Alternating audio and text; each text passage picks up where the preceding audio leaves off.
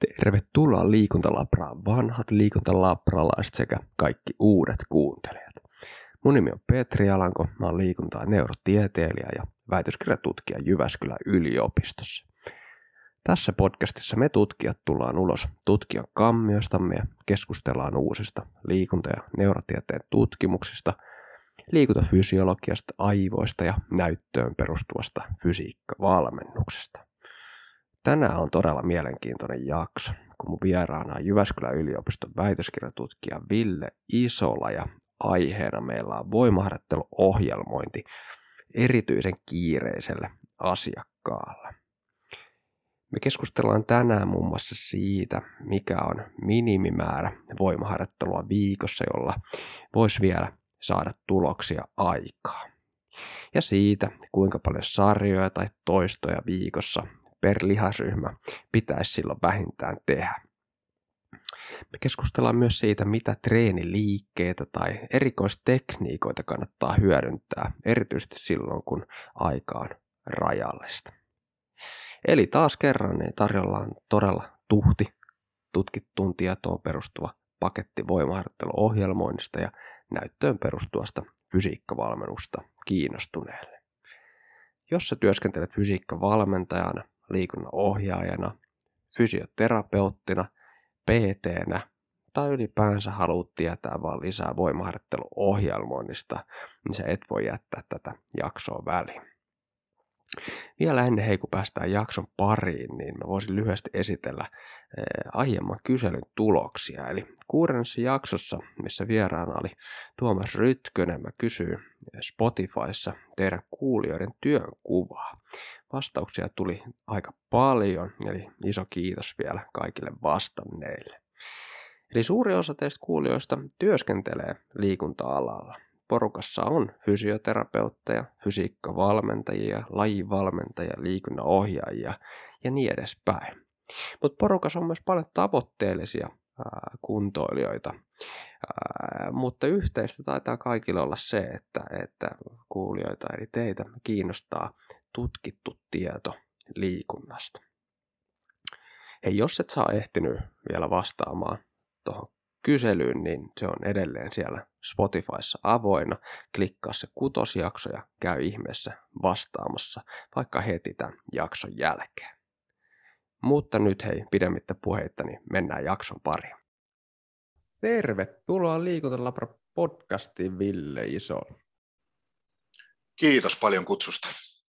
Joo, ihan loistavaa, että mä oon saanut sut tähän vieraaksi. Mä oon siis seurannut Villen tutkimuksia ja kirjoituksia voimaharjoittelusta, ää, niitä artikkeleita, joita olette julkaissut esimerkiksi Hulmin kanssa ja myöskin sun, sun hyviä blogikirjoituksia. Ja mä oon niin todella innostunut, että mä oon saanut sut nyt tähän podcastiin mukaan.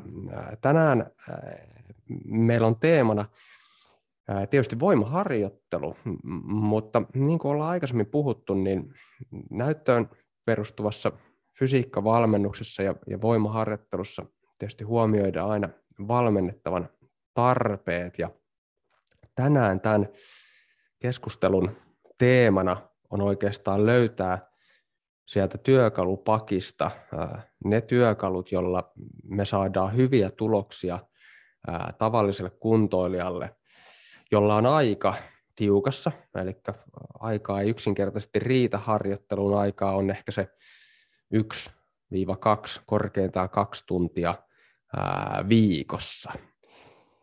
Mutta hei, ää, tässä kohtaa niin Ville olisi ihan loistavassa, jos sä kertoisit vielä vähän lisää itsestäsi, että, että kuka olet ja mitä teet ja, ja mitä tutkit tällä hetkellä.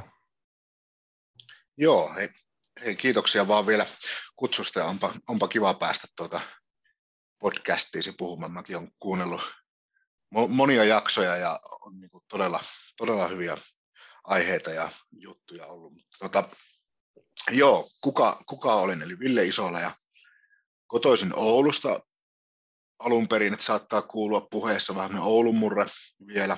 Tosiaan nyky, nykyisin asun Lahdessa ja, ja, ja kymmenen vuotta vähän reilunut asunut ja on siis päivätöissä tällä hetkellä puolustusvoimissa ja mun tehtävä on maavoimien liikuntapäällikkö, jossa mä vastaan sitten 4500 henkilökuntaan kuuluvan ja 20 000 varusmiesten fyysisen kunnon kehittämisestä. Että on nyt reilu vuoden verran tätä tehtävää hoitanut. Mutta tosiaan noita hattuja on niin sanotusti vähän useampi, eli, eli on sitten tota, sivutoimena niin on sitten Suomen fitnessurheilu ryssä toiminnanjohtaja ja koulutuspäällikkö. Ja tota, tämän lisäksi vielä sitten vähän, vähän tota, valmentelen tässä kaiken, kaiken ohessa vielä tota, urheilijoita, mutta myös ihan toppahousukansalaisiakin. Ja tota, jonkun verran käyn luennoimassa sen, mikä ehdin, niin sitten eri, eri puolilla. Ja, ja, ja jotta tota, ei olisi niin vapaa-ajan ongelmia, niin sitten vielä tosiaan väitöskirjaa teen liikunnalla tällä hetkellä ja valmennus- ja testausoppi pääaineena ja siellä sitten painonpudotus on se niin pää, pää tota, tutkimusaiheeni ja tota, mitä, mitä tutkin. Ja tämmöinen kehon koostumuksen muuttaminen, niin ne on, ne on sitten ne mun main fokukset niin sanotusti. Mut, Joo, tota... ja toi on niin kuin, nimenomaan toi sun monipuolisuus ja, ja monipuoliset työtehtävätkin oli semmoinen asia, minkä takia mä sut tänne halusin, koska niin kuin monella muullakin täällä liikuntalabran vieraalla, niin, niin on sekä kokemusta siitä ää, tutkimuksesta, mutta myöskin siitä niin kuin käytännön valmennuksesta ja, ja, ja myöskin itsekin tietysti treenaat siinä mm, sivussa, niin, niin mä näen, että se on niin todellinen vahvuus sulla siellä osaamisessa. Joo, joo, kyllä se varmastikin näin on, että se tukee toinen toistaan, että niin se oma kokemus siitä treenaamisesta ja sitten kun val, valmentaa, niin on, niin kuin, ja on valmentanut reilu kymmenen vuotta ja sitten kun vähän opiskelee aihetta vielä lisää ja kehittää osaamista, niin kyllä mä uskon, että siinä on varmaan semmoinen tota, niin kuin onnistumisen edellytys siihen, että jotain ehkä tietääkin asiasta. Ei, eikä siis, siis tietysti jos, jos tutkisi pelkästään jotain tämmöistä hyvin niin kuin mekanistista asiaa, esimerkiksi hyvin tämmöistä niin kuin solu- ja molekyylibiologista liikuntafysiologista tutkimusta tekisi, niin ehkä siinä nyt ei niin siinä semmoista niin kuin käytännön valmennusosaamista nyt niin tarttettaisiin, siitä ei välttämättä ole niin paljon hyötyä, mutta kun, kun säkin kuitenkin teet aika paljon myös tuommoista niin soveltavaa tutkimusta, niin jotenkin mä näen sen melkein niin kuin pakollisena, että siinä myöskin on sitä ää, käytännön ää, toimintaa sitten sen ää, tutkimustyön ohessa vahvasti mukana, koska kyllähän ne niin kuin antaa molemmat toisillensa niin todella paljon hyviä juttuja. Kyllä, joo, juuri näin, ja, ja saa, saa sitten tukea molemmilta kentiltä niin sanotusti. No just näin, just näin. Hei, tota, mennään eteenpäin. Mitä ylipäänsä kiinnostuit siis ää, liikuntatieteestä ja, ja sitten niinku, vielä niinku tarkemmin voimaharjoittelusta? Joo, no se onkin tota ihan, ihan hyvä ja hauska tarina. Siis alun perinhän pienenä poikana muista, mistä niin kuin voimaharjoittelu on lähtenyt liikkeelle, niin muistan, mä taisin olla kuusivuotias, kun illalla kotosalla tota, jäin katsomaan telkkaria ja siellä oli Arnold Schwarzeneggeri sitten tota, telkkarissa ja taisi olla Commando-elokuva. Ja muistan niin elävästi, että äiti silloin tuli sanomaan, että ei, ei tuommoista ei ole lastenohjelmia, että laitetaan pois. Ja tota. Mä muistan, että se jäi mieleen, että hei, että näyttääpäs tuo, tuossa tuo tyyppi semmoiselta, että mäkin haluan joskus näyttää tolta, että jo, jo sieltä tavallaan se pieni kipinä ehkä lähti siihen, mutta miten sitten tähän pisteeseen päädytty, niin siis on nuoren ikäni pelannut pesäpalloa ja aina sinne armeijaan asti pelasin pesäpalloa ja, ja tota, sitten haaveammatti on siellä vaihdellut. Välillä se oli poliisi ja välillä se oli liikunnanopettaja ja, ja tota, sitten kun meni Intiin ja Intissä pääsi tutustumaan maanpuolustuskorkeakouluun ja siellä sitten niin hoksasi, että hei, että tämä, tämä tota, upseeriuraha on semmoinen, että voi yhdistää poliisihomma ja se liikunnan, liikunnanopettajan homma, että hei, tähän mä haluan. Ja ja tota, sitten kadettikoulussa, maanpuolustuskorkeakoulussa silloin pääsin valitsemaan tämmöiset fyysisen kasvatuksen erikoistavat opinnot vielä tota, siihen opintoihin mukaan ja sitä kautta pääsin tutustumaan paremmin sitten Jyväskylän yliopistoon ja, ja muutama kurssi siellä kuului sitten siihen maanpuolustuskorkeakoulun opintoihin. Ja no, Kyräläisen Heikki silloin jossain yhteydessä tai sanoi ja kannusti sitten hakemaan ma, tota, kadettikoulun jälkeen vielä liikunnalle opiskelemaan, ja niinhän siinä kävi, että 2013 mä hain sitten työn ohessa opiskelemaan liikunnalle, ja, ja tota, nyt, nyt niin kuin sillä tiellä ollaan siinä mielessä, että nyt väitöskirjaa sitten teen, että maisteriksi valmistuin sitten 18, ja, ja tota, mutta onhan tässä rinnalla ollut tietysti se, että on silloin kun pesäpalloa nuorena pelasi, niin, niin tota, mun äiti vei itse asiassa mut kuntosalille 13-vuotiaana ja silloin niin kuin tavoitteena oli se voimaharjoittelu sille, että se tukee sitä pesäpalloa, mutta sitten se rupesi siinä 17 18 ikävuoden kynnyksellä rupesi enemmänkin kiinnostaa se ulkonäkö ja ehkä se, että miltä se kehon koostumus näyttää, niin se rupesi olemaan enemmän semmoista podaustyyppistä harjoittelua siellä salilla ja ehkä niin kuin yhtä kaikki tässä, niin nämä on niin niitä summia, miksi, miksi tässä ollaan, että nyt vaan haluaa oppia lisää tästä voimaharjoittelusta ja kehon koostumuksen muuttamisesta ja sitten sit samalla myös kehittää omaa, omaa tota, kroppaa tai omia ominaisuuksia. Niin tässä lyhyesti taustaa.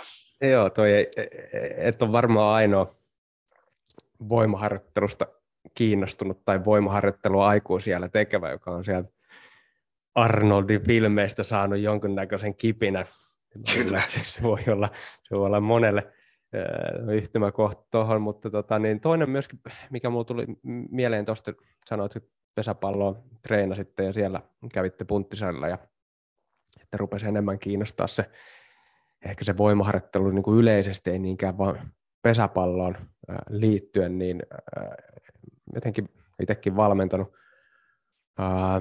urheilija nuorukaisia, puhutaan 16-18-vuotiaista, niin musta tuntuu, että siellä on niin yleisesti ehkä nähtävissä myöskin se siinä ikäluokassa erityisesti, että, että, että moni ehkä niin kuin tajuaa sen, että no ei tästä nyt pesäpallosta tai salibändistä tai jääkiekosta nyt ehkä uraa, uraa tuu, mutta jos nyt ylipäänsä semmoinen harjoittelu kiinnostaa, niin, niin tota, sitten saattaa siitä voimaharjoittelusta kiinnostua enemmänkin, että hei, että tämähän on hyvä, että, että tota, tätä mä pystyn jatkaa sitten tota, vaikka tämän pesisuran jälkeenkin, että, että tota, ainakin itsellä semmoisia kokemuksia tuot esimerkiksi salibändiparista oli, että siellä useampi sitten just tämä innostui siitä niin kuin voimaharjoittelusta sitäkin kautta, mikä on tietysti ihan loistava juttu.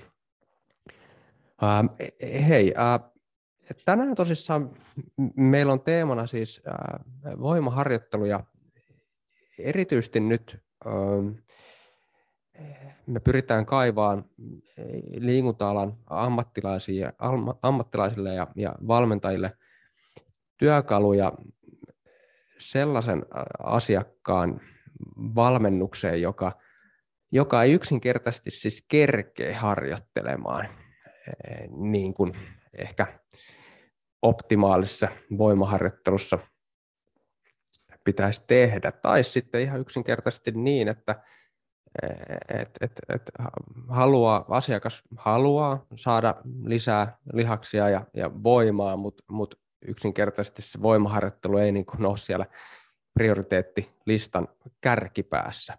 Eli toisin sanoen pidetään mielessä tässä keskustelussa semmoinen asiakas, joka 1-2 tuntia viikossa kerkee sitä voimaharjoittelua tekemään ja, ja oikeastaan niin kuin siihen sitten sisältyy alku- ja loppuverryttelyt, eli salille sisään ja salilta ulos, niin käytännössä kaksi tuntia viikossa olisi ihan maksimissa sitä aikaa. Niin mikä niin kuin ylipäänsä on semmoinen niin minimimäärä voimaharjoittelua viikossa, jolla tämmöinen tavallinen keskitason valmennettava saa vielä tuloksia? Eli toisin sanoen, saako tällaisella niin kuin tunti, kaksi viikossa treenaamalla niin vielä tuloksia? Joo, toi on, toi on hyvä kysymys. Ja tota, aina, aina no niin kuin, suositukset siinä mielessä aina vähän vaarallisia. Niitä on tosi hankala välttämättä yleistää. Että se riippuu aina niin paljon siitä yksilöstä ja sen taustasta ja, ja siitä. Mutta kyllä mä niin kuin näkisin, että ja mitä tutkimuksetkin sanoo ja se, se omakohtainen kokemuskin tässä kymmenen vuoden kymmenen vuoden valmennusuralla, niin tota, kyllä se kaksi, kaksi tuntia viikossa niin, tai kaksi kertaa viikossa, niin se, se on jo hyvä määrä, millä, niin kuin, millä sitä kehittymistä saadaan. Ja, ja tota, kerta viikkoa ainakin, niin se ainakin ylläpitää sitä, että ainakaan ei lähde ne voimatulokset laskemaan, mutta tota, jos haluaa kehittyä, niin, ja eikä ole, enemmän, eikä ole enempää aikaa kuin se kaksi tuntia viikossa, niin ei todellakaan pidä vaipua synkkyyteen, vaan kyllä siinä niin kuin on mahdollista saada tuloksia hyvinkin aikaan sen kaksi kertaa viikossa. Mun mielestä oli hyvä nosto, että kyllä niin kuin keskimäärin, taas niin kuin sä sanoit tuossa, tosi hyvä huomio, että, että mehän puhutaan tässä nyt semmoista niin kuin keskimäärisestä tavallisesta kuntoilijoista, joka saattaa olla semmoinen kuntoilija, joka ei ole, ei ole kenenkään kuulijan valmennettavana, mutta, mutta niin kuin, kuin keskimäärin, minkä tyyppisellä harjoittelulla saa tuloksia, ja sitten tietysti näitä kaikkia meidänkin ohjeita ja vinkkejä ja ajatuksia, niin, niin pitää sitten yksilöidä sen niiden omien valmennettavien tarpeiden ja haasteiden ja, ja, ja muiden mukaan. Uh, mutta niin kuin tuossa viittasit, niin hyvä nyrkkisääntö varmaan olisi se, että kerta viikossa uh, treenaamalla niin pystyy ylläpitämään niitä saavutettuja tuloksia ja sitten kaksi kertaa viikossa tai kaksi tuntia viikossa, niin, niin kyllä sillä jo, jo tuloksia saa. Ja oikeastaan sitten uh, niitä työkaluja, joilla, joilla niitä tuloksia sitten tällä treeniajalla pystyisi saamaan, niin, niin tässä podcastissa ää, käydään läpi.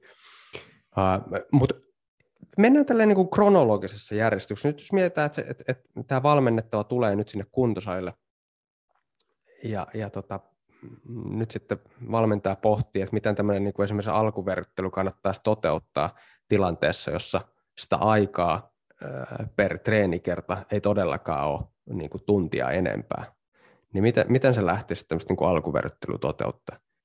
Joo, se on myös hyvä kysymys, että niin kuin alkuverryttely itsessään se jakaa, jakaa niin mielipiteitä, mutta myös sitten vähän ristiriitaisia tutkimusnäyttöjäkin, että mikä on sitten niin kuin oikeasti paras tapa ehkä tehdä, mutta siis tärkeintähän siinä on se tietysti se, jos me puhutaan kuntosliharjoittelijasta, niin se, että valmistaa ne tulevat lihakset mitä tullaan treenaamaan, niin valmistaa ne siihen treeniin. Ja tuota, on se sitten, mitä se valmistaminen tarkoittaa, niin se, että niitä aktivoidaan.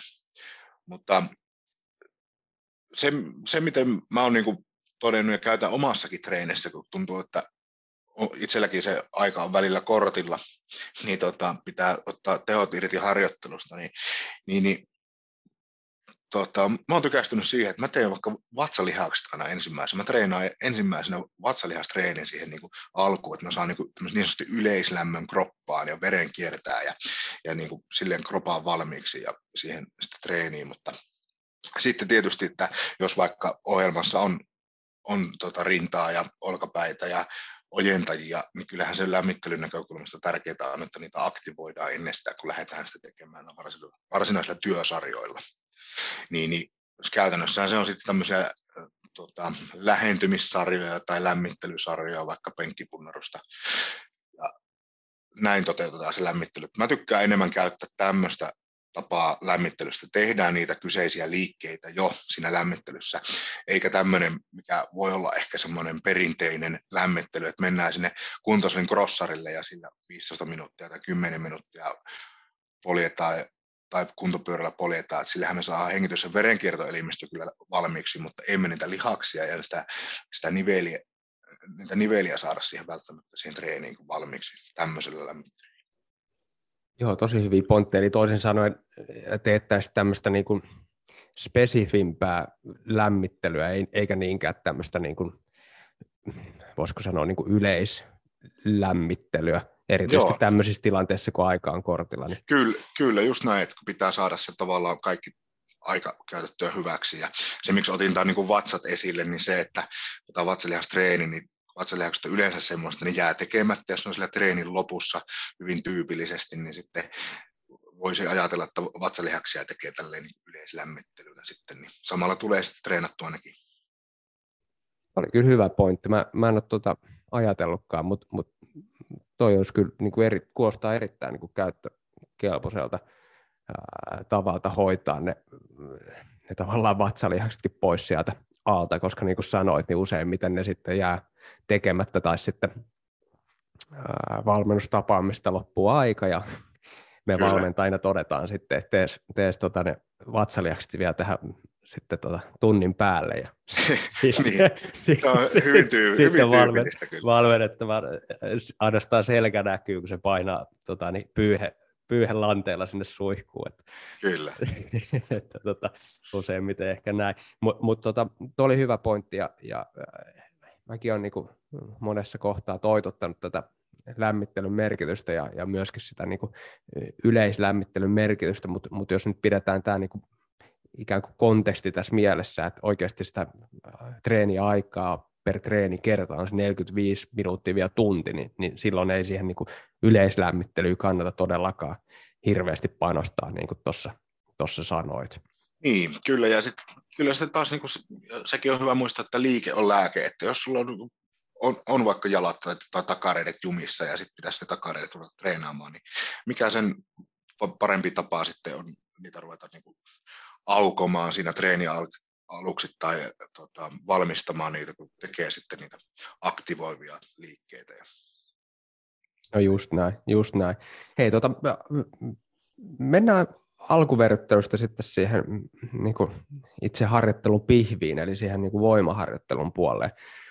Jos me puhutaan nyt tämmöistä niin kuin tavoitteellisesta kuntoilijasta, jolla aika on kortilla, mutta tavoitteena ei, ei ainoastaan niin kuin ole ylläpitää saavutettua tuloksia, vaan oikeasti ää, saada hankittua vähän lisää ää, esimerkiksi lihasmassaa, niin, niin, niin tota, kuinka paljon niin kuin, ää, sarjoja ää, niin kuin yleisesti ää, viikossa ää, per lihasryhmä ää, tämmöisen kuntoilijan pitäisi tehdä? Joo, tämä, tämä volyymikeskustelu on niin ollut valloillaan tässä ihan viime vuosina paljonkin ja näkökulmaa siitä ja sitten taas toisaalta, että kuinka monta kertaa viikossa lihasryhmiä pitää, pitää treenata, mutta kyllä mä, ennen kuin mennään tähän, niin mä haluaisin muistuttaa sitä, että niin kuin, tavallaan ne perusperiaatteet pitää olla kunnossa mitä niin kuin harjoitteluun liittyy, että se on se ylipäätään se harjoittelun tavoitteellista ja halutaan tehdä niitä oikeita asioita ja sitten siinä ylikuormitusperiaate ja se nousujohteisuus toteutuu ja sitten tehdään niitä peruste, perusteiden kautta niin kuin sitten spesifisempään tekemiseen, eli, eli siellä niin kuin perusliikkeet, perusliikemallit ja tota, että siellä on sopivaa ärsykkeen vaihtelua, ohjelmointia ja ennen kaikkea riittävää oikeanlaista palautumista ja sitten pitkäjänteisyyttä ja säännöllisyyttä. Ja tietysti se, että se on yksilöllistä. Tämä on niin kuin, niin kuin Hulmin Juhakin tota, lihastohtori kirjoissaan näistä hyvin, hyvin tullut tälle maaläheisesti nämä harjoittelun perusperiaatteet. Nämä on niin ne tärkeimmät pointit siinä alussa. Ja, mutta tota, sitten toinen näkökulma, mitä mä, tota, mistä mä olen innostunut sillä niin kuin, Tota, olin tuossa varmaan kolme vuotta sitten Antti Haakvistin luennolla. Antti Haakvist on kirjoittanut varianssikirjan ja taitaa muun muassa Martina Aitolehtikin valmentaa tuohon triatloniin. Mutta hän kertoi hienon tämmöisen toi niinku idean sitä, että niinku harjoittelu voidaan jakaa kolmeen osaan niinku siitä näkökulmasta, että on niinku riittävän maltillista harjoittelua, on, on sitten sitä tota, tämmöistä mukavuusalueharjoittelua ja sitten meillä on tämmöistä riittävän kovaa tehoista harjoittelua, jos me tälle jaetaan karkeasti kolmeen osaan. Ja meillä niin kuin riski on yleensä, että me ajaudutaan tekemään liian yksipuolista harjoittelua niin, että me tehdään sitä mukavuusalueharjoittelua. Eli se tarkoittaa kuntosalikävijälle sitä, että se tekee aina niitä tuttuja samoja liikkeitä niin kuin ennenkin, ja se tekee aina se 6-8 toistoa, ja tulee kyllä hiki ja tulee vähän niin kuin paikat niin sen tuntuiseksi, että on treenattukin, mutta kun mennään sitten kaksi kuukautta eteenpäin, niin huomataan, että ne ihan kehittymistä tapahtunut yhtään, että mistä se johtuu. Niin iso, tai iso syy yleensä johtuu siitä, että se harjoittelu on ollut liikaa sitä mukavuusalueen tekemistä, että ei ole tehty niin kuin, maltettu tehdä riittävän sitä matalatehosta harjoittelua sinne oikeisiin väleihin, eikä sitten otettu riittävästi ehkä niin kuin itseämme viety sinne epämukavuusalueelle, tehty niitä riittävän kovia harjoitteluita. Että ehkä tämän kokonaisuuden ymmärtäminen ja näkeminen siinä harjoittelussa niin mun mielestä niin vie, vie jo aika pitkälle.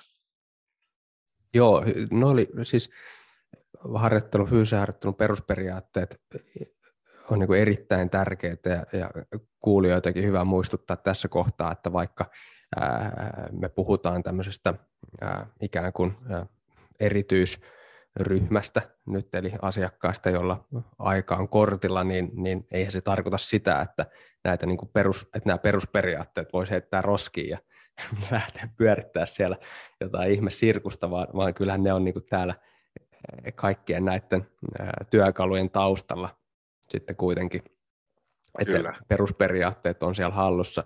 Ja toi oli hyvä, mä en ollut tuota Hakvistin ää, juttua kuullut, mutta, mutta toi, toi kuulostaa niin kuin hyvin samanlaiset, mistä mä oon itsekin jossain näissä jaksoissa puhunut aikaisemmin, että et, et, et, ikään kuin liian usein ää, pysytään siinä niin kuin, ää, ikään kuin harmaalla alueella, että ei, ei mennä sinne niin kuin oikein niin kuin koviin treeneihin, kun, kun pelätään, että, että ei, ei palauduta ja sitten ei oikein tehdä tarpeeksi kevyitäkään treenejä, kun pelätään, että, että tota, no ei tästä ole mitään hyötyä. Ja sitten tehdään vähän semmoista niin kuin tasapaksua har, harmaalla alueella oleva treeni, joka ei, ei sitten sekään kuitenkaan niin kuin optimaalisesti kehitä, niin, niin tässä on ilmeisesti vähän sama ajatus. Joo, kyllä just näin, että, niin kuin tästä näkökulmasta. Ja sitten niin kuin, tämä on hyvä pitää mielessä se, että jos meillä nyt on se asiakas, joka, jolla on kaksi, kaksi tuntia aikaa käytettävissä viikkoiseen harjoitteluun, niin helposti ajaudutaan sitten, että, että nyt täytyy se joku ihmekeino tai onko se sitten kiertoharjoitteluna tai giant settein, että otetaan kaikki tehot irti ja tehdään vaan sitä, että mahdollisimman paljon mahdollisimman lyhyessä ajassa, niin, niin, niin tota, tai jos olet tottunut vaikka siihen, niin sitten käy niin, että sä teet vaan sitä ja sitten me unohdetaan ne meidän harjoittelun perusperiaatteet. Siellä pitää olla sitä riittävää vai, ärsykkeen vaihtelua ja pitää välillä keventää. Ja, niin, niin tota, tämä on niin tärkeää pitää mielessä. Just näin, just näin. Uh, hei, me, mennään eteenpäin. Pystyisikö siihen antaa jonkinnäköisen semmoisen niin kuin nyrkkisäännön, että, että kuinka monta uh, suurin piirtein sarjaa per, per lihasryhmä tämmöisen kuntoilijan, nyt taas riippuen tietysti kuntoilijan niin kuin lähtötasosta, niin, niin viikossa pitäisi tehdä?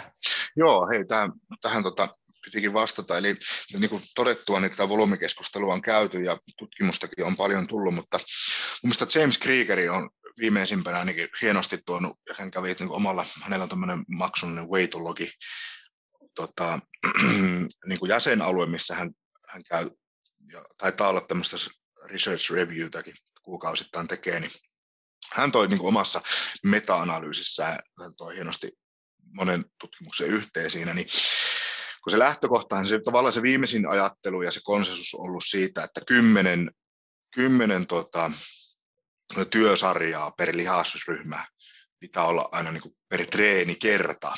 että se olisi se, niin kuin se optimaalisin. Et, et, et jos sä pystyt treenaamaan vaikka ne jalat kaksi kertaa viikkoon, niin sitten niin kuin mahdollisesti optimaalista on tehdä se 20 niin kuin sitten työsarjaa viikossa. Mutta aina kun mennään tähän volyymikeskusteluun, niin on hyvä muistaa, että eihän me voida sitä 20 tai 10 tehdä niin kuin koko aika, koska silloin käy taas niin, että me ollaan taas sillä niin kuin samalla alueella koko ajan. Eli välillä pitää tulla sieltä alas sieltä volyymista ja välillä sitä pitää sitä pyrkiä nostaa myös yli sen 10, vaikka se 10 onkin se, se tota, tämmöinen niin kuin konsensus siitä, että mikä se on se suositus. Mutta palatakseni tähän, vielä tähän Kriegerin suositukseen, niin se, että hän, hän toi aika vakuuttavasti esille sen, että näissä isoissa lihasryhmissä tai niin sanotusti isoissa liikkeissä, niin kuin penkki, maastavetokyykky, niin siellä olisi semmoinen 6-8 työsarjaa per viikko, hyvä määrä. Ja sitten kun mennään tämmöisessä yhden nivelen ylittävissä liikkeissä, eli eristävissä liikkeissä, vaikka hauiskäännössä, niin siellä voidaan tehdä kymmenenkin työsarjaa tai tota, enemmänkin niin kuin viikossa. Mutta sieltä se löytyy se, niin kuin se keskimääräinen, että kymmenen työsarjaa per viikko, niin se on hyvä lähtökohta, mistä lähteä suunnittelemaan sitä omaa tai se asiakkaan harjoittelua. Nyt tietysti moni äh, valmentaja siellä kuulokkeiden päässä niin miettii sitä, että, että jos me puhutaan kymmenestä työsarjasta, niin, niin äh, millä mm, toisto äh, määrillä suurin piirtein näitä äh, työsarjoja kannattaa sitten tehdä. Ää, aikaisemmin ollaan puhuttu ää, hypertrofian ää, osalta, harjoittelun osalta, että se olisi semmoinen 6-12, sitten, sitten sitä on taas ää, vähän laajennettu, että se, se voisi mennä jopa tuonne 30 toistoon per työsarja.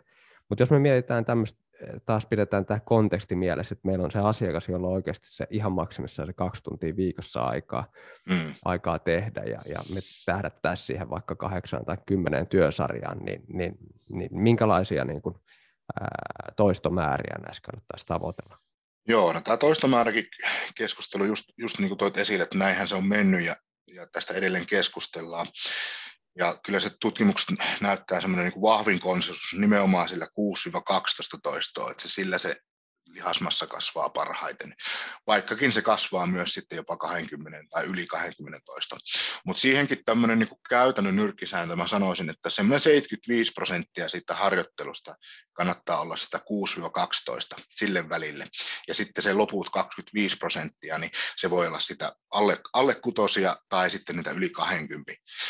Mutta että sitten aina kun me mietitään käytännön sovellutusta, vaikka teet, teet hauiskääntöä 10 kilon tangolla ja pyydät saahan 30 ja hyydyttää ne hauikset siinä, niin hyytyykö siinä ne hauikset ennemmin kuin etuolkapäät esimerkiksi?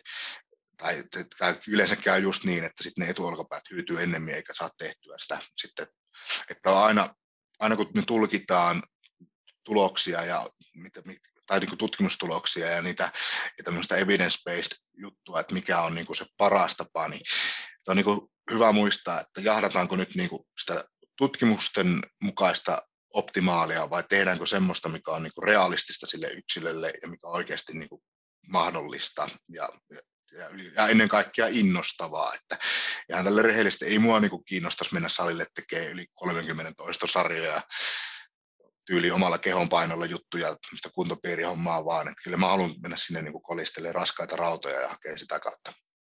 Joo, vähän, vähän karkasi aiheesta, mutta että, niin tämä on niin tärkeää pitää mielessä, kun keskustellaan volyymista ja toistomääristä. Niin, niin. Mutta Mun mielestä oli tosi tärkeä pointti, koska siitähän niin kuin tässä näyttöön perustaisi fysiikkavalmius nimenomaan on kyse, että, että vaikka ähm, ja vaikka se tutkimusnäyttö nyt viittaisi sitten siihen, että, että joku ryhmä esimerkiksi saisi 16 sarjoilla niin, niin vähän suurempaa ää, hypertrofiaa aikaiseksi, niin, niin jos se sun valmennettava, se yksilö nyt tykkää treenata 20 toiston sarjoilla, mitä, mitä mä ehkä vähän epäilen, mutta tota, jotkut saattaa tykätä oikein hapottavasta tunteesta, niin, niin tota, sitten se on ehkä, ehkä parempi teettää hänelle semmoisia, koska sitten ne, ne ikään kuin vasteet siihen, äh, hypertrofia vasteet siihen harjoitteluun, niin ei, ei ole niin suuret, äh, että, että siinä nyt pitäisi sitten ikään kuin pakko syöttää hänelle jotain tiettyä toistomäärää. Niin, kyllä, kyllä. Ja, ja just, just semmoinen, että pääasia, että niin tekee ja niin kuin Erik Helms on hienosti todennut tuosta voima, tai niin kuin hypertrofiasta lihaskasvusta, että sehän on niin kuin kaikkien voimaharjoittelu tai voima, voimaharjoittelun ominaisuuksien sivutuotetta. Että teet sä sitten per, niin kuin tota, kestävyys tai kestovoimaa tai maksimivoimaa, niin sivutuotteena syntyy aina lihaskasvua. Tietysti se eniten syntyy sillä sitä lihaskasvua sillä 6 ja 12 välillä. Niin, just niin, ja tässä ehkä Eh, vielä jos mietitään tätä kontekstia, että meillä on niin kuin vähän aikaa käytössä, niin äh, ehkä tässäkin tapauksessa niin 6-12 toiston sarjat olisi niin kuin, äh, suositeltava vaihtoehto, koska jos, jos mietitään, että ruvetaan tekemään äh, sama määrä äh, sarjoja, mutta mut tehdään jokaisessa sarjassa niin vaikka 30 toistoa, niin, niin kyllähän se lisää sitä niin kuin harjoituksen kestoa huomattavasti, että Kyllä, kyllä. E, että tota, ja, ja eikä näissäkään, niin kuin tuossa aikaisemmin viittasit, niin ei varmaan niin kuin, um, 18 sarjat saattaa hyvin toimia kyykyssä ja, ja 20 toiston sarjat sitten jossain takaolkapäässä tai jossain muissa. Mutta, mutta Kyllä, tota... joo, ja, tässähän, ja tuossa onkin esimerkiksi, siinä on niin kuin yksilöllisiä eroja, ja, sit, ja siinä on niin kuin, olisikin tärkeää, että se yksilö löytäisi niin kuin esimerkkinä se, että itse olen huomannut omalla kohdallani, että mulle niin jostain syystä kutosen ja kasin sarjat esimerkiksi rinnalle, niin toimii kaikista parhaiten. Niillä mä saan niin kuin kaikista isoimman pumpin ja semmoisen niin tunteiselle rinnalle, että nyt on niin kuin treenattu, kuin se, että jos mä tekisin vaikka 12-15 toista, niin en mä saa ikinä sillä, vaikka niin kuin laskettaisiin volyymin samaksi ja niin vakioita se, niin, niin että tässä on, niin kuin, ja on jotain viitteitä tutkimuksistakin, että tälle, tämmöisiä niin kuin lihasryhmäkohtaisia eroja tälle optimaaliselle volyymille tai toistosarjallekin on olemassa, mutta niin paljon tutkimusta ei ole vielä, että osattaisiin niin kuin sanoa, että pitäisi rinnalle tehdä aina tietyn verran. Ja... Niin, niin. Väännetään vielä vähän rautalangasta, miten, miten niin kuin, näin niin kuin nyrkkisääntönä, niin äh, mille lihasryhmille tai, tai lihaksille tai esimerkiksi liikkeelle niin sopii tämmöiset niin pidemmät äh, sarjat ja, ja mille taas sitten niin kuin lyhyemmät sarjat? Niin, kyllä se, se, sitä voi monesta näkökulmasta tarkastella. Ehkä mä tykkään niin kuin aina lähteä käytännönläheisyydestä ja siitä, että, että käytännössä niitä, niitä lihaksia, mitä me käytetään paljon arjessa muutenkin, niin mitä tulee normaalissa tekemisessä ja näin, niin siellä, siellä sitä niin kuin pidemmät toistomäärät niin, niin on osoittautunut, että ne, on niin kuin, ne, ne ei ole ehkä niin toimivia tavallaan, että kun sitä volyymia tulee sitten niin kuin arjessakin enemmän. En tiedä, siis tällähän ei ole nyt niin kuin tutkimusnäyttö, tämä on vaan tämmöinen omakohtainen kokemus ja kymmenen vuoden mitä anekdootti, mitä valmennettilta nähnyt, että et, et, et, niin kuin tyypillisesti sille, että niitä lihaksia, mitä paljon käytät arjessa ja ne, mitä teet, niin niitä tekisit nimenomaan sitä tämmöisellä kontrastiharjoitteluidealla päinvastaista, eli suuria kuormia ja paljon, paljon painoa. Mutta, se, mutta kyllä mä niin kuin todettua ja se niin kuin Kriegerikin tota, sanoo, että näissä isoissa moninivelliikkeissä, niin siellä, siellä kannattaa tehdä sitten vähän lyhyempiä toistoja, että ihan niin kuin, kun mennään sitten käytännön sovellutukseen, että jos mä maastavetoa esimerkiksi ruvetaan tekemään 15 toiston sarjoja, niin siellä sitten voi käydä niin, että se, se tota, maastavedon tekniikka rikkoontuu siinä koska väsyy muut lihakset niin paljon jo, että ei ole enää järkevää et tota, kyllä mä isoille lihasryhmille tai tämmöiselle isolle moninivelliikkeelle sinne sitä lyhyempää toistoa ja suurempia kuormia. Ja sitten niin kuin näin sen, näin sen niin kuin rakentaisin sen harjoitteluvain. Joo, joo, hyvä. Hei, äh, nyt jos mietitään, että, että, että me ollaan käyty toi äh, sarjojen määrä läpi, että me suurin piirtein tiedetään, että, että, että, että kuinka monta sarjaa meidän pitäisi viikossa tehdä, ja meillä on se kaksi tuntia aikaa valmennettavan treenille, niin, niin onko siellä niin käytännössä väliä, että treenaako hän kaksi kertaa tunnin setin, kolme kertaa 45 minuuttia plus, vai että treenaa kerran viikossa kaksi tuntia. Eli, eli puhutaan tästä niin kuin harjoittelufrekvenssistä, useudesta nyt. Joo, no ei ole väliä silloin, jos niin kaikissa tapauksissa se lopullinen toteutunut tehtyjen sarjojen toistojen määrä on sama. Niin silloin ei ole, ei ole väliä sillä. Näin se tutkimus tuota, tällä hetkellä näyttää. Että sillä, on vaan, sillä on vaan merkitystä, että kuinka paljon sitä, niitä työsarjoja tulee vaikka viikon aikana tehdyksi. Mun mielestä on tosi hyvä pointti, ja, ja taas palataan tähän näyttöön perustuvan fysiikkavalmennukseen ja siihen, että, että pitäisi ottaa ne valmennettavat niin tarpeet huomioon, niin, niin jos, jos sille valmennettavalle sopii se, että se tekee vaikka ää, neljä kertaa viikossa puolen tunnin setin, niin, niin antaa mennä vaan. Tai jos se haluaa sitten treenata kerran viikossa kaksi tuntia, niin, niin, niin antaa palaa vaan. Silleen niin kuin suuria eroja varmasti synny, niin kuin sanoit, ja näin, näin se tutkimusnäyttö ää, kyllä sanoo, niin kuin tuossa sanoit, että, että ei siellä niin kuin, eroja, eroja ole. Uh, hei, uh, nyt jos um, mennään sitten siihen intensiteettiin. Osalle se saattaa olla ihan itsestään selvää, että, että, että tota, mikä se intensiteetti pitää tämän tyyppisessä hypertrofia-harjoittelussa olla, mutta, mutta jos, jos vielä vähän avaat sitä, että, että tota, kuinka kovaa sitä pitää sitten oikeasti treenata? Joo.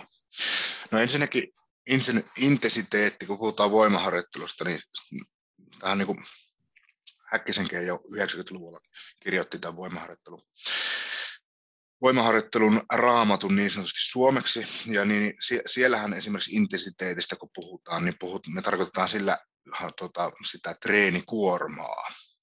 Mutta sitten taas intensiteettiä on myös sitä, että tavallaan, että kuinka kovaa sä teet sen, sen tota, sarjan, että et kuinka finaaliin sä meet siinä sarjassa. Eli me, tullaan, puhutaan tästä RPE-lukemista tai RIR-lukemista, eli reps in reserve, tai sitten tota, niin, niin, niin kuin tämmöisen yksittäisen treenin intensiteetti, että kuinka, kuinka kovaa sä teet. Niin, no ensinnäkin tähän kuorma-asiaan, millä, millä kuormalla, niin kun tämä liittyy siihen volyymiin hyvin vahvasti, niin kyllähän se niin tutkimus näyttää, se yleinen konsensus tällä hetkellä on, että, että pitäisi olla noin 75 prosenttia ykkösmaksimista ne kuormat, eli että pitäisi olla niin kuin riittävää se kuorma siinä voimaharjoittelussa, jotta sitten siellä aktivoidaan varmasti niitä tyypin kaksi lihassoluja ja jotta ne saa riittävää ärsykkeen, jotta se kuormittuu. Niin sen mä sanoisin niin kuin tästä tähän kuormaan liittyvästä intensiteetistä. Mutta sitten taas tähän niin kuin treeni-intensiteettiin, että pitääkö treenata feilureasti. Et, et varsinkin kehorakennus- ja fitnesspiireissä meillä on ollut ja edelleen on niin harjoittelukulttuurissa tavallaan semmoista ajatusta, että jos ei treenin jälkeen tule oksennus tai oot tota, kakat housussa, niin on niin ollut huono treeni tai se ei ollut riittävän kova treeni. Niin, niin tästä, tästä ajatuksesta meidän pitää päästä pois tämmöisestä, että treenataan feilureja. No sitä to, tosin kyllä Häkkisenkin jokin kirjoitti vielä 90-luvulla, että pitää niin kuin feilureasti tehdä, että se on niin kuin parasta voimaharjoittelun kehittämistä, tai siis niin kuin lihaskasvun kehittämistä, mutta kyllä nykyään meillä tiede on korjannut itseään ja tietää, tiedetään paremmin niin, että, että ei ole välttämättä järkevää tehdä niin kuin jokaista sarjaa niin feilureen. Ja tota, kannattaa jättää sinne tota, yksi tai kaksi toistoa aina varastoon sinne. Et kun sä teet kymmenen, kymmenen toistoa, niin sitten sä niin kuin, pystyt niin kuin sen sarjan jälkeen vielä miettimään, että no ehkä olisi yksi mennyt tai maksimissaan kaksi. Niin se, semmoisen tyyliin kun oppii ja niin kuin semmoista kun harjoittelua tekee, niin se näyttäisi vievän parhaiten kehitystä eteenpäin.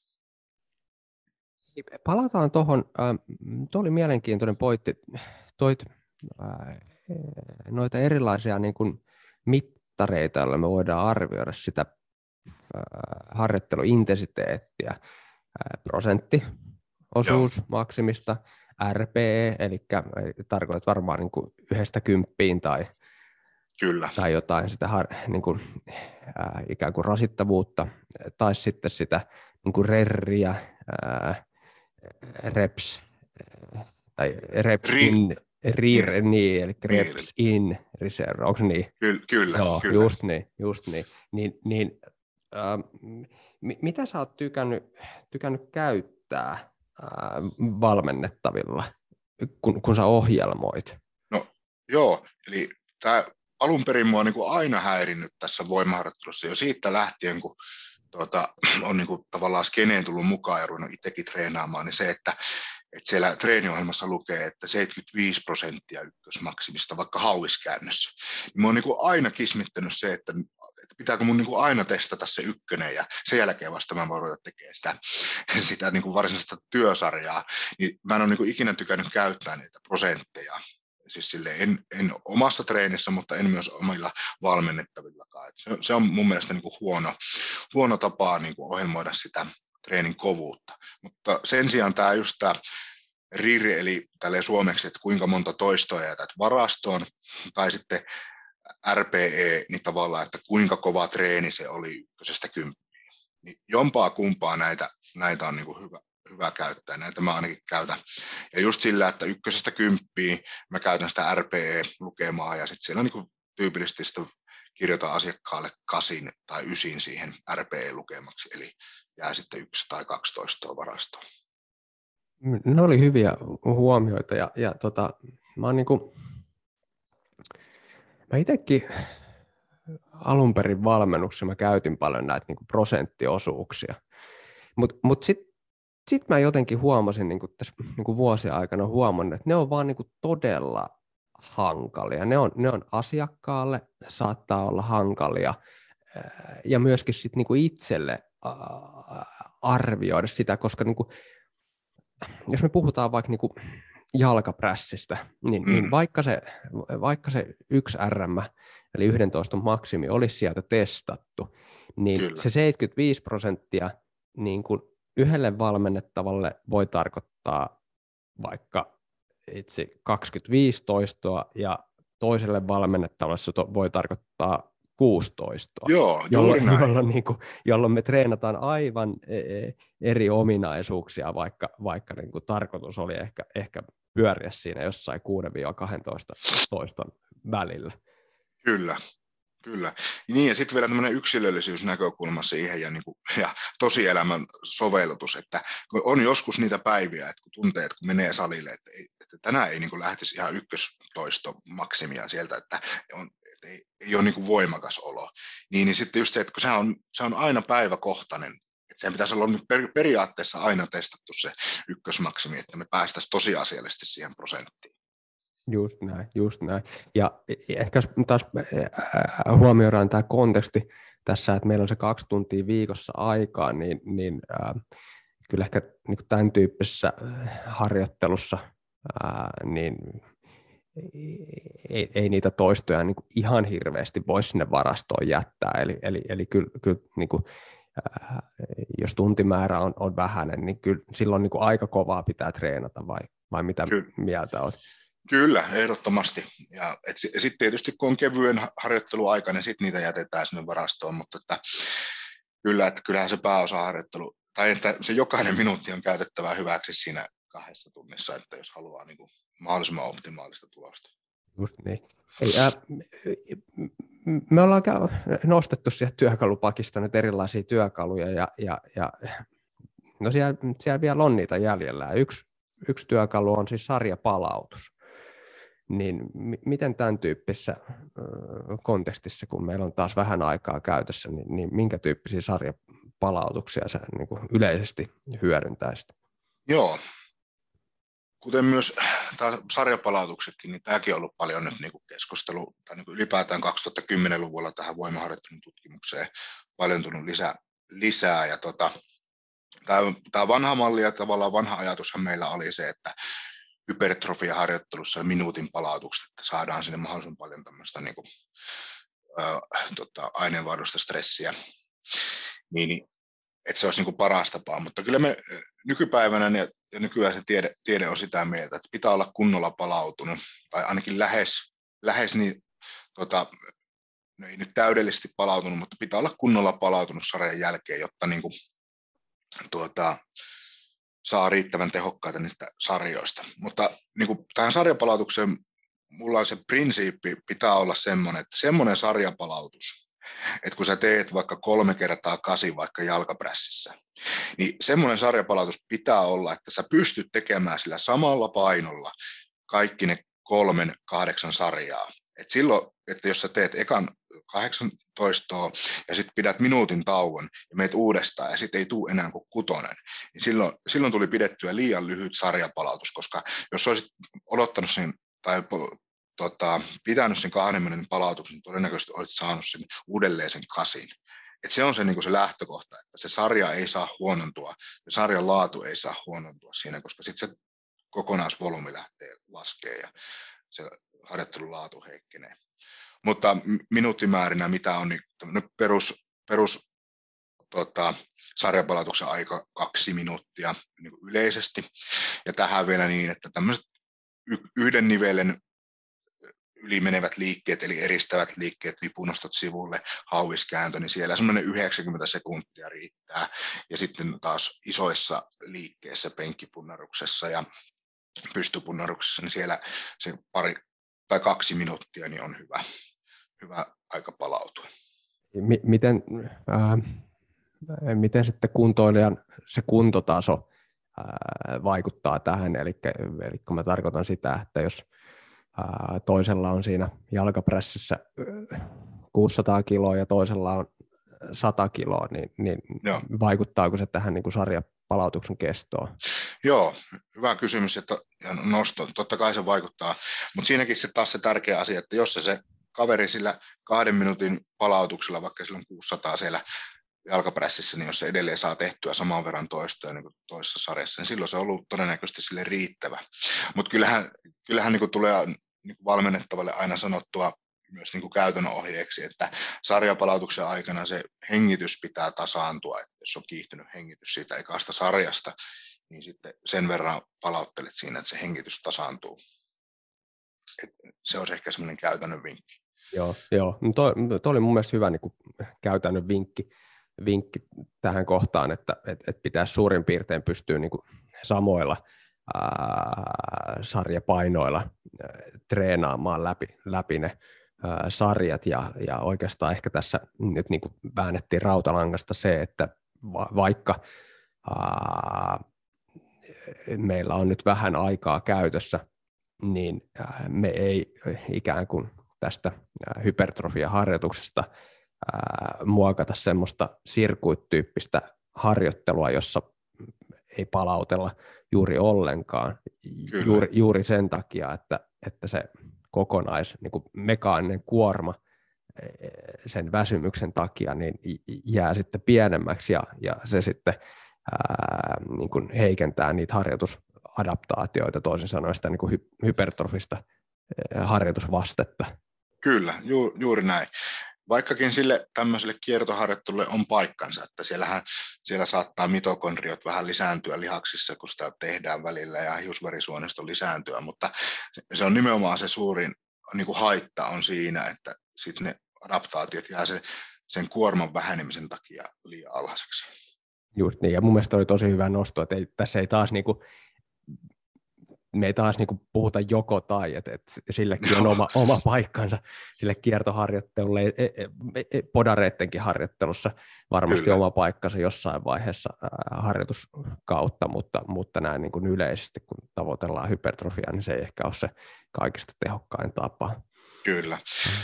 Mutta hei, me päästiin noihin äh, harjoitusliikkeisiin jo vähän aikaisemmin Joo. läpi, mutta jos me mietitään nyt taas äh, tätä tilannetta, että meillä on se ihan maksimissaan kaksi tuntia viikossa, niin, niin minkä tyyppisiä treeniliikkeitä sä hyödyntää sitten tämän tyyppisessä tilanteessa? Joo, eli tota, treeniliikkeestä, tämä on niin kuin, perinteisesti, jos on voimanostossa tai painonnostossahan puhutaan pääliikkeestä ja sitten puhutaan apuliikkeestä ja siihen päälle tehdään apuliikkeitä tai, tai sitten tota, on sitten eristäviä liikkeitä, mutta kyllähän se, tälle, että puhutaan kaikki samaa kieltä, niin mehän niin kuin fitness- ja kehorakennuskenessä ja tämmöisessä lihaskasvun tähtäävässä skeneessä, niin sit, että kyllähän meilläkin on yhtä lailla sitä, on pääliikeajattelua ja sitten niitä apuliikkeitä, mutta lähtökohta mun mielestä on se, että perusliikemallit pitää toteutua viikon aikana siinä harjoittelussa. Että siinä viikon aikana, että siellä tulisi työntö ja veto niin kuin pystysuuntaan ja tulisi työntö ja veto sitten niin kuin vaakasuuntaan. Et neljä erilaista liikemallia sieltä. Ja sitten siellä pitää toteutua kyykky ja sitten myös lan, lannessarana. Eli on se sitten lantionnosto tai tai vaikka suuri olon maastaveto tai hyvä huomenta liike. Ja sitten on vielä yhtenä kohtana niin tämä kaikki muut, eli vaikka vipunostot sivuille tai, tai tota, pohje, pohjepunnerus istuen. Mutta se on hyvä lähtökohta, että kun lähtee niistä voimaharjoittelun liikemalleista, että sieltä tulee ne tota, työnnöt ja vedot vaakasuuntaan ja pystysuuntaan ja lannesarana ja kyykky, niin sillä pääsee jo hyvin pitkälle. Joo, joo. Miten tota, ähm, nyt meillä on mahdollisuus käyttää tietysti niin kuin vapaita painoja ää, tai sitten kuntosalilaitteita, niin, niin miten sä näkisit niiden hyödyntämisen taas tässä, tässä kontekstissa? Joo, tota, ensimmäinen kysymys on aina se, mikä on se asiakkaan harjoittelutausta, minkä, minkä verran sillä on kokemusta ja osaamista, että osaako se niitä liikemalleja tehdä oikein, voidaanko niin kuin tehdä ja teetättää sitten näillä vapailla painoilla ja tangoilla, koska nehän tota, vaatii sitten sitä taitoa vähän enemmän. Mutta tähänkin keskusteluun niin mä haluan, me liikaa varotaan mun mielestä sitten tämmöistä, niin kuin, että no miten nyt se selkä siellä maastonostossa tai maastovedossa, että voi voi, että pysyykö se varmasti varmasti oikeassa asennossa, että etteikö se mene rikki. Niin, niin tämmöisessä tilanteessa mä oon joskus demonutkin jollekin ollut keskustelua maastavedon oikeasta tekniikasta, että heittänyt lompakon maahan ja sitten, että nostapa tuotosta, että miten, miten se sieltä nousee. No ma- maastavedollahan se nousee. Että kyllä, kyllä meillä niin kuin kroppa, kroppa tota, osaa niitä oikeita liikkeitä. Liik, liikaa ei saa keskittyä siihenkään, että sitä tekniikkaa hiotaisi, koska on yhtä monta maastavedon tekniikkaa kuin meitä, kuin meitä tekijääkin. Meillä jokaisella on niin kuin tavallaan yksilöllinen reiden luun pituus ja selä, selän pituus. Että se on niin kuin, tästä syystä mä en esimerkiksi tykkään niin kuin, tälleen, kun mulla, mulla on tuolla missio somessa, niin tavallaan tuoda tätä voimaharjoittelua ja kehon koostumuksen tiedettä tälleen kansankieliseksi niin kuin jalkauttaa sitä, niin mä en tykkää oikein noista esimerkkiliikkeistä, että teet tälleen, tälleen tehdään jalkakyykky tai tälleen tehdään penkkipunnarus, koska me ollaan niin yksilöllisesti eri pituisia ja kokoisia, että ei, me ei voida niin kuin kopioida toiselta suoraan sitä, vaan meidän pitää löytää se oma liikerata tehdä. Mutta vastaus kysymykseen, että käyttääkö tota, enemmän vapaita painoja kuin laitteita, niin kyllähän se niin, että jos on täysi aloittelija, niin lähdetään harjoittelemaan niitä liikemalleja sieltä laitteiden kautta ja sitten siten, että lisätään koko ajan niitä vapailla, vapailla painoilla tehtäviä liikkeitä. Ja sitten niin kuin se lopputulema on se, että tehtäisiin, tehtäisiin nämä suuret liikkeet, maastavedot, penkit ja kyykyt, niin tietysti vapaalla painoilla. Ja, ja mahdollisimman paljon tehtäisiin vapa- vapailla painoilla, koska siellä sitten se tukee sitä muiden tukilihakseen ja koordinaation ja lihasketjujen toimintaa, niin, niin se, se ehkä semmoisena isona kuvana tässä. Joo, tosi hyviä huomioita ja, ja, ja täysin samaa mieltä sun kanssa tuosta mm, itse asiassa ää, Juhanin kanssa tehtiin tuonne Newton Finlandin podcastiin aikoinaan jakso siis ää, takakyyky eri variaatioista ja, ja niin kuin siinäkin podcastissa tuli ilmi, niin, niin niitä on ihan hirveästi ja, ja se, että miltä se takakyykky nyt sitten yksilöllä näyttää, niin se riippuu taas niistä niin kuin yksilön tavoitteista, että onko se, onko se leveä jalka-asento vai onko se kapea ja onko se tanko edessä vai onko se takana vai, vai miten se on. Et, et, et just ne on vähän vaarallisia ne ne videot, että, että näin teet jalkakyykyn. Tietysti niin kuin tavalliselle ihan aloittelevalle kuntoilijalle niin on niin kuin hyvä semmoinen lähtökohta sitten, mistä lähtee tekemään, mutta ehkä Kyllä, se on just sitä valmentajan niin kuin osaamista sitten, että osaa sitten varjoida niitä eri liikkeitä. Ja, ja tuli mieleen tästä, nyt kun taas mietitään, että meillä on vähän aikaa käytössä, niin, niin ehkä jotenkin itselle tuli mieleen, että, että, että jos on käytössä laitteita ja, ja valmennettavan lähtötaso on heikko ja, ja, ja tota, tavoitteena kuitenkin on saada sitä lihasmassaa, niin ehkä siinä kohtaa niin, niin voi jopa painottaa siihen alkuun enemmän niitä laitteita ihan siitä syystä, että, että niillä laitteilla saadaan niin kuin sitä fysiologista hypertrofia vastetta aikaiseksi ilman ää, sitä niin kuin pitkää opetteluvaihetta, mikä nyt sitten saattaa kestää jossain ää, tangon kanssa tehtävällä takakyykyssä tai, tai jotain. Mutta tietysti tämäkään ei ole taas sellainen joko tai kysymys, että, että on sitä niin kuin valmentajan osaamista sitten niin kuin sekoittaa näitä siihen, siihen tota harjoitusohjelmaan. Kyllä, ehdottomasti. Ja sitten niin kuin tärkeä pointti on se niin kuin psyykkinen puoli, että kyllä mua niin ärsyttäisi käydä kolme kuukautta aina valmentajan kanssa salilla, jos me tehdään aina niitä samoja laitteita. Ja, niin jo, jo niin kuin siitä niin kuin psyykkisestä mielekkyyden lisäämisestä, niin siitäkin näkökulmasta niin kannattaa vaihdella niitä laitteita ja liikkeitä. Just näin, just näin. Tuo oli hyvä. Tuo oli tosi hyvä, koska niin kuin monesti sit kuulee ää, myöskin sanottavan, että, että on, on vähän tämmöinen niin back to basics niin kuin mentaliteetti mm. monella valmentajalla, mikä varmasti on niin kuin hy, hyvä asia pääasiassa, mutta, mutta sitten tämä, että no, että me tehdään niin kuin pelkästään kyykkyä, maastavetoa, penkkiä, horisontaalivetoa ja leuanvetoja, ja näitä pyöritään niin kauan kuin valmennettava osaane. Niin joo, mä, y- mä ymmärrän sen niin kuin, ajatteluketjun siellä taustalla, että, että pääliikesuunnat ja on, on tärkeää Kyllä. oppia ne perusliikemallit. Mutta sitten kun noita viittä liikettä on vuoden verran pyöritetty siinä kolme kertaa viikossa, niin Kyllä. voi olla, että voi olla, että se valmennettava ei enää toista vuotta sitten, sitten treenaa, jolloin ikään kuin ne niin kuin pitkän ajan vaikutukset jääkin heikommaksi kuin se, no, että valmentaja näin. olisi vaan niin kuin pyörittänyt vähän eri, eri harjoituksia, vaikka nyt kuinka sitten olisi tykännyt, että nämä perusliikkeet pitää opettaa. Että e, Kyllä. Tässäkin niin kuin just vähän niin kuin laajentaa sit sitä niin kuin katsontakantaa. Että Joo, Joo, ja me, me, on niin kuin, säkin olet monta kertaa tuonut esille, että ei ole on-off-ajattelua. Että jotenkin havainnut, että en mä tiedä, johtuuko se tästä, vai mistä se johtuu. Ollaanko me niin kuin, tavallaan tätä voimaharjoittelu, skeneeni, tai ylipäätään liikuntatieteellinen skeneeni, niin ollaanko me jotenkin enemmän on-off-ajattelijoita, että mistä, se johtuu? Että meillä voi olla joskus hankala niin kuin, hyväksyä se, että pitää pystyä näkemään vähän laajemmin tai koko, kokonaisuus kuin se, että kiinnittää huomioon, ajaudutaan kiinnittämään huomiota johonkin yksittäiseen hommaan ja sitten pahimmillaan käy niin, että sitten jää niin kuin metsäpuilta näkemättä.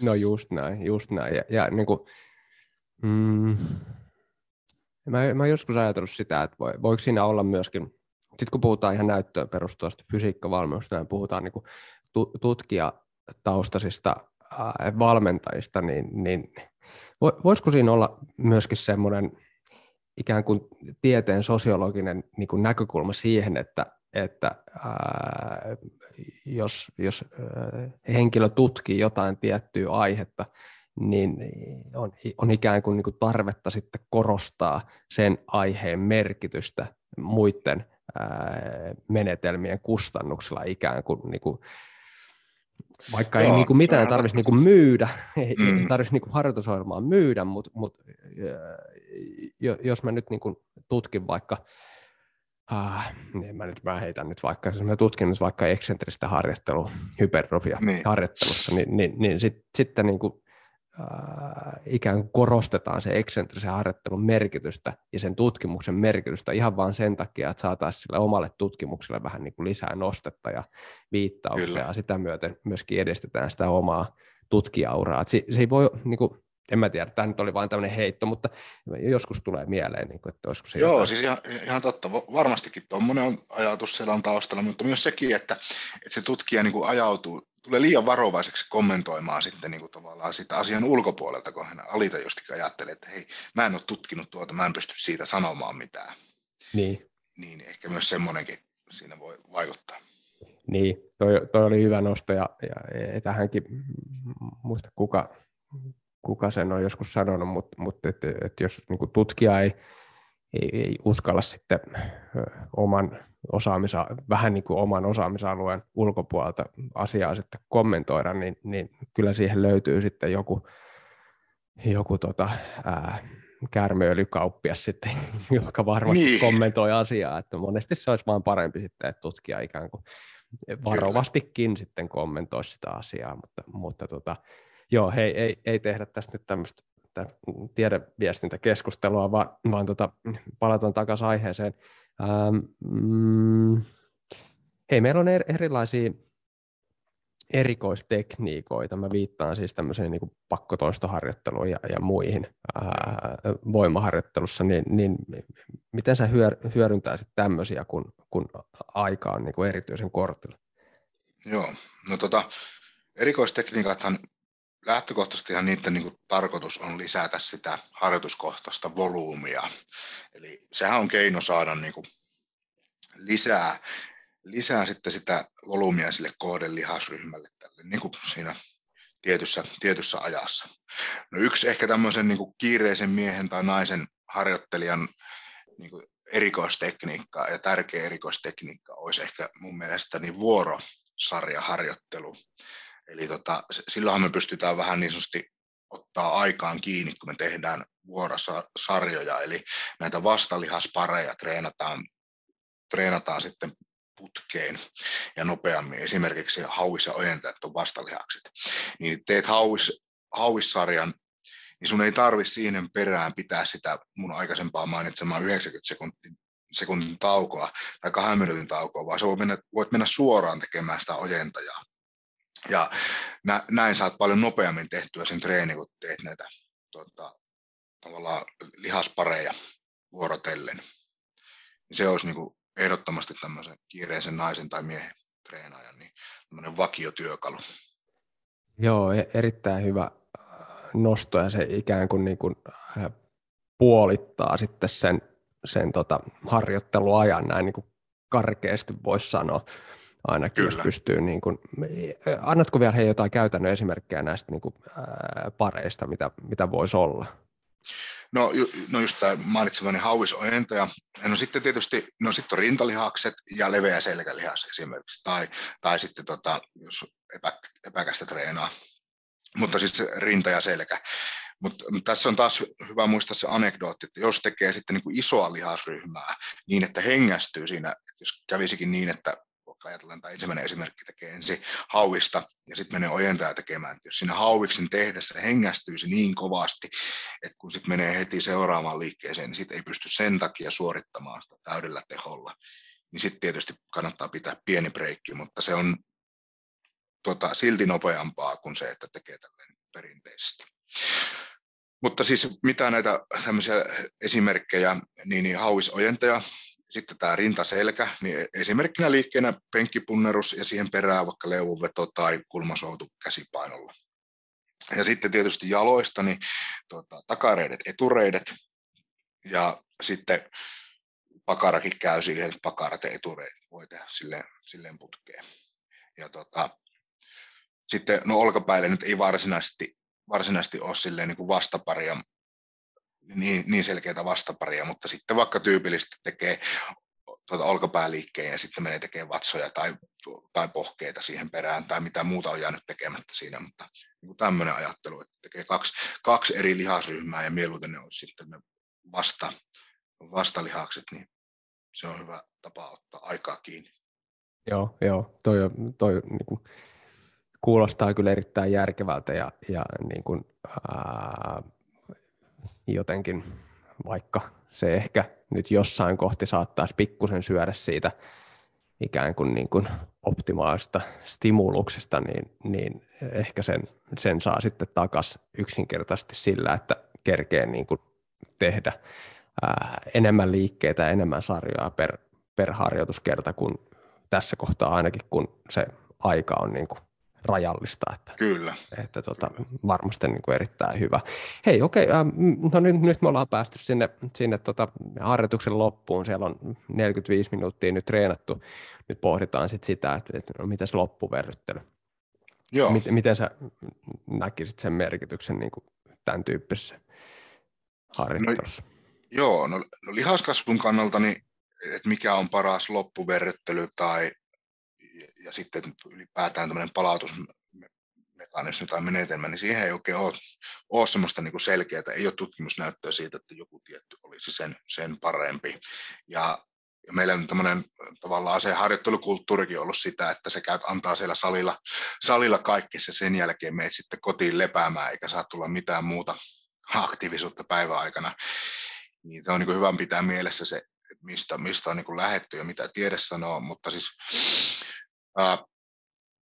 kyllä se, se, mitä mä käytän omalla, omilla valmennettavilla, niin on se ideologia, että jos, jos sitä tämmöistä oksidatiivista stressiä, eli tulee, tulee hapotusta siinä treeniaikana, eli hapottaa tai menee hapoille, ja, ja tulee, tulee sitä että sitä kautta siinä, niin silloinhan niin kuin paras tapa on loppuverrytellä sitten teidän matalatehosta kestävyysharjoittelua siihen loppuun, vaikka kuntopyörällä tai tai tota, crossarilla se 10-15 minuuttia. Mutta käytännössä milloin tämmöisiä tilanteita tulee, niin se, se että kun on tehty niin kuin tosi kova jalkatreeni ja tehdään niin kuin paljon, paljon toistoja ja sarjoja lyhyen aikaan, vaikka kiertoharjoitteluna jalat, niin siellä yleensä hapot nousee niin korkealle ja tota, tulee sitä happamuutta kroppaa, että sitten saattaa ruveta vähän oksettaankin sinne treenin jälkeen, niin kaikista paras palautua siitä niin on mennä tekemään sitä matalatehosta aktiivista kestävyysharjoittelua. Joo. Mutta, mutta muuten, jos sä käyt tekemään joku käsitreenin, vaikka hauisojentaja, niin eipä sille nyt ole mitään semmoista keinoa tai menetelmää, mitä sen, sen enempää kannattaa tehdä, vaan käytä se aika hyväksi siihen treeniin ja sitten pala, palautusjuoman kautta kotiin kasvamaan ja kehittyä. Just niin, ja ainakin jos on niin kuin aika erittäin kortilla, niin, niin ei siihen loppuverttelyyn kannata, niin kuin, kannata Kyllä. varmaan hirveästi sitä aikaa kuluttaa ainakaan tässä kohtaa. No mitenkäs sitten, äh, mitenkäs venyttely? Sehän nyt on semmoinen, että, että se ainakin niin kuin, niin kuin perinteessä niin kuin liikunnan ohjauksessa, niin, niin jotenkin se aina se kysymys on ollut, että no pitääkö venytellä ennen treeniä vai treenin jälkeen vai, vai mitenkä, niin miten nyt tässä, tässä tilanteessa, kun, kun meillä on aika erityisen kortilla, niin, niin, niin miten sä tähän niin kuin venyttelyyn sitten suhtautuisit? No, ensinnäkään jälkeen ei missään nimessä, vaikka olisikin aikaa, niin ei kannata, koska silloin riskinä on se, että kun sulla on paljon verta siellä lihaksessa, niin sitten kun sä lähdet sitä venyttämään, niin saattaa sitten jopa revähtääkin se lihas, eikä sitten niin kuin näytä oleva mitään hyötyä lihaskasvun kannalta. Ja sitten tota, että entä ennen treeniä, niin kannattaako venytellä, niin ja mitä venyttelyä tehdään, niin kyllähän se dynaaminen venyttely on parempi kuin se staattinen venyttely. Ja niissä tilanteissa, kun se tota, lihas on sen verran jumissa, että sen normaali liikelaajuus ei toteudu. Että vaikka on menossa sinne salille ja tuntee, että takareidet on, on jumissa, että ei jalka koukistu normaalin tapaan, niin silloin kannattaa tota, tehdä niitä dynaamisia venyttelyjä. Jos ei sillä tota, re, polven koukistusliikkeellä se lähde aukeamaan, niin siinäpä nyt niin kuin mun vinkit venyttelyyn. Joo, joo, no tosi hyviä pointteja just e, e, niin kuin tässäkin kohtaa, kun, kun mietitään, että ei niin ylimääräistä aikaa, niin, niin voisi ajatella sitä niin, että, että ne, niin kuin tuossa aikaisemmin puhuttiin, että pyritään hyödyntämään niitä moninivel liikkeitä, niin, niin ne jo itsessään tämmöistä, jos täydellä liikeradalla esimerkiksi tehdään kyykkyjä, niin sehän on itsessään jo tämmöistä niin kuin dynaamista venyttelyharjoittelua oikeastaan, Kyllä. että, että tota, se, se varmaan niin kuin tässä kohtaa ajaa asiansa, kun tavoitteena nyt ei ole olla mikään rytminen kilpavoimistelija, eikä, eikä me puhuta tässä nyt suoranaisesti mistään niin kuin painonnosto-lajiharjoittelusta, vaan yksinkertaisesti niin kuin lihasmassan kasvatuksesta, jossa, jossa nyt sillä venyvyydellä nyt ei, nyt juurikaan ole merkitystä, kunhan nyt pystyy niin kuin liikkeet tekemään täydellä liikelaajuudella. Niin, kyllä. Ja ju, se on niin kuin se, ja tässäkin minusta tuntuu, että me niin kuin haksahdetaan jotenkin, mikä on niin kuin oikeasti tärkeää siinä nimenomaan lihaskasvun kannalta. Että, että silloin, jos se polvi ei vaikka koukistu täysin suoraksi, niin kuin se, jos se normaalisti koukistuu, niin silloinhan sun pitää tehdä sen liikkuvuuden jotain, se lähtisi liikkumaan. Mutta jos tavallaan liikkuvuus on normaali, niin ei sun tarvitse sen enempää sille toimenpiteitä niin kuin tehdä. Niin, nimenomaan. nimenomaan että tässä, äh, jotenkin tuntuu, että, äh, että tota, sitä venyttelyä monesti tyrkytetään niin kuin ajattelematta sitten asiaa sen enempään, että tehdään sen takia, kun sitä ollaan aikaisemminkin ää, tehty. Kyllä, kyllä. Et, et, ei, ei jotenkin niin kuin sitten, sitten niin kuin pohdita sen, sen enempää.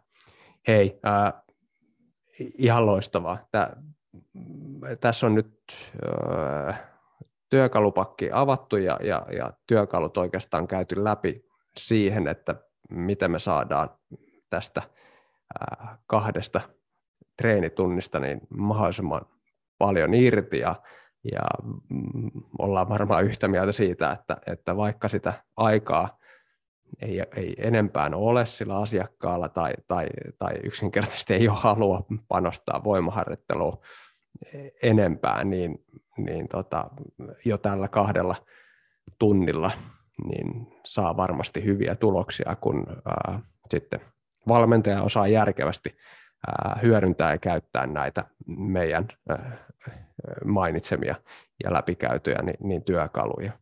Kyllä. Hei, äh, miten sinuun saa yhteyttä, jos, jos voimaharjoittelu kiinnostaa tai, tai kuulijoille heräs kysymyksiä liittyen äh, tämän jakson teemoihin? Joo, saa ottaa todellakin yhteyttä ja, ja mielelläni vastailen kysymyksiin, mutta parhaiten varmasti niin villeisola.com mun verkkosivuilla tai sitten Instagramista Ville Isola. ja sitä kautta Stadon verkkosivulta pääsee kaikkiin sosiaalisen median kanaviin niin, tai sähköpostiin kiinni, niin se varmasti on se paras, paras tapa, että mulla niin kuin, niin kuin totesin tuossa aikaisemmin, niin semmoinen missio tähän tie, tieden, tieteen jalkauttamiseen on niin tehdä kansankieliseksi tämmöistä kehon koostumuksen optimointiin liittyvää tiedettä, niin tulee kirjoiteltua tämmöisiä Ville-vinkkejä, niitä löytyy mun verkkosivuilta ja Instagramista, että ei muuta sinne vaan lukemaan. Kyllä, kyllä. Ja jos, jos näyttöön perustuva ää, fysiikkavalmennus ja voimaharjoittelu kiinnostaa, niin, niin, niin ehdottomasti suosittelen kaikille kuulijoille, että käykää, käykää kurkkaamassa niin Villen tekstejä ja, ja somepäivityksiä ja muita, niin ihan lo, loistavia juttuja kyllä siellä. Hei, ää, iso kiitos Ville sulle vielä tästä tota, niin, podcastista. Joo, kiitos oikein paljon. Siinä oli meidän tämänpäiväinen jakso. Iso kiitos hei sulle, että käytit arvokasta aikaa tämän podcastin kuunteluun. Jos haluat oppia lisää voimaharjoitteluohjelmoinnista, niin laita ihmeessä kuuntelun aiemmat liikuntalabran jaksot 4, 6 ja 7, jossa mun vieraana oli Tuomas Rytkönen ja Aapo Räntilä ja aiheena silloinkin voimaharjoitteluohjelmointi ja käytä hei vastaamassa Spotifyssa kyselyyn, niin jaetaan vähän tietoa liikuntalabralaisten kesken. Eli olisi kiinnostavaa tietää, mitä erikoistekniikoita sä oot hyödyntänyt, erityisesti silloin, kun sun oma tai valmennettavan treeni aika on ollut erityisen kortilla. Jos pidit hei tästä podcastista, niin laita podcast ihmeessä seurantaa ja jaa näitä jaksoja somessa, Instagramissa, Twitterissä, Facebookissa ja tägää muut at Petri postauksiin, niin mä näen mitä mieltä sä olit jaksoista. Ja hei, kerro myös aiheesta tietysti mahdollisesti kiinnostuneelle kaverille ja anna arvostelu iTunesissa tai Spotifyssa, niin silloin muutkin kiinnostuneet löytää podcasti äärelle ja se sitten taas auttaa meitä saamaan näille jaksoille lisää näkyvyyttä ja ehkäpä sitten taas lisää rahoitusta tutkimuksiin myös jatkossa. Seuraavassa jaksossa vieraana on sitten liikuntatieteiden maisteri ja fysiikkavalmentaja Harri Yrttiaho ja aiheena on silloin huippujääkiekkoilijoiden fysiikkavalmennus, joten pysyhän kuulolla.